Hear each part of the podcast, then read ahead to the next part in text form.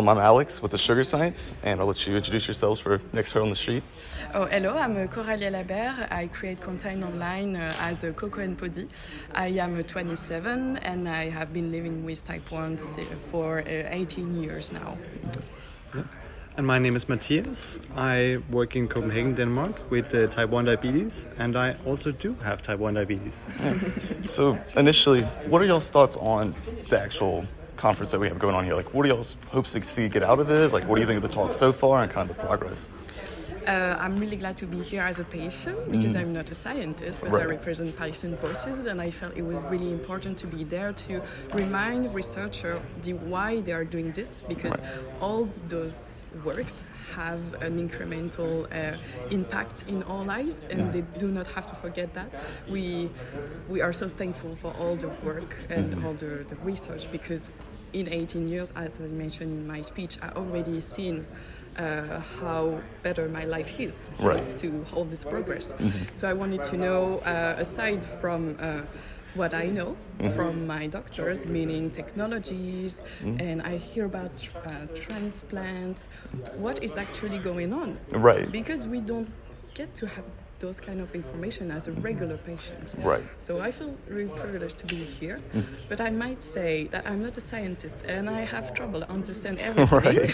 Right. but I'm really relieved to see um, how the I feel like the, the entire world is in this room. Right, that's how it feels, honestly. Right, yeah. and a great amount of researchers are working on type 1 diabetes mm. on one side to prevent new cases, right. which is great, mm-hmm. uh, because I wish I could have known everything mm. before.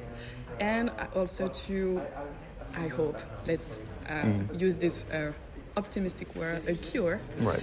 We'll see. Yeah. what are you? Yeah, my thoughts today. Uh, mm-hmm. I think it's been a lot of very interesting talks. Mm-hmm. Uh, it's always great to be looking at the new figures, right. looking at the new data. I love the new data too. Like Mark Axon's figures, yeah. they're beautiful. Yeah. yeah. I I don't know if it will be able for anyone else to see, but yeah. uh, but some of the imaging for today is like 3D imaging of mm-hmm. uh, yeah. of islets, where you can see stainings from the whole pancreas. Right. Uh, that really give a very nice insight into how it actually looks inside a human mm. with living with type 1 diabetes. Right.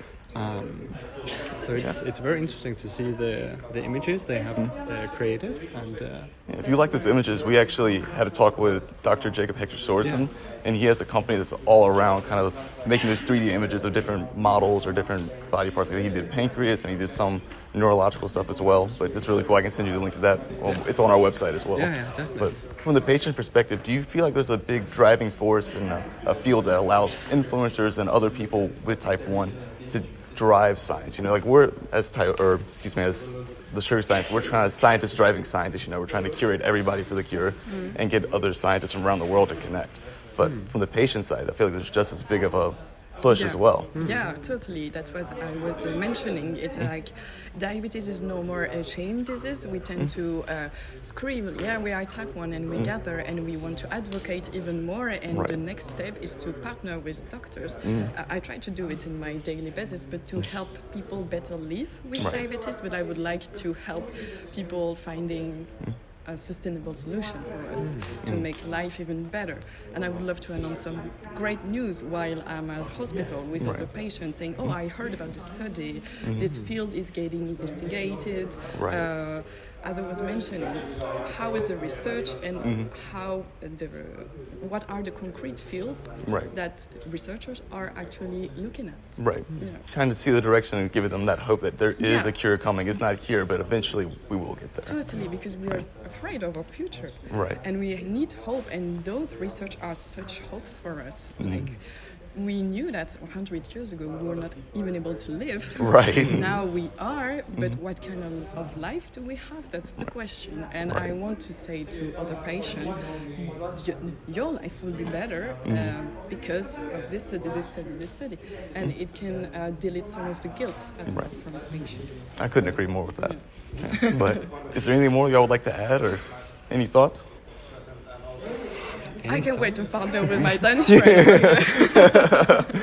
oh, Yeah, it's just been it's been great for first year, uh, Yeah. first day here at the conference, Right. and uh, looking forward for all the upcoming talks and poster sessions and whatever that has to come. yeah, So it's gonna be great. I agree. Thank you all again. I really you very appreciate much. it. Yeah.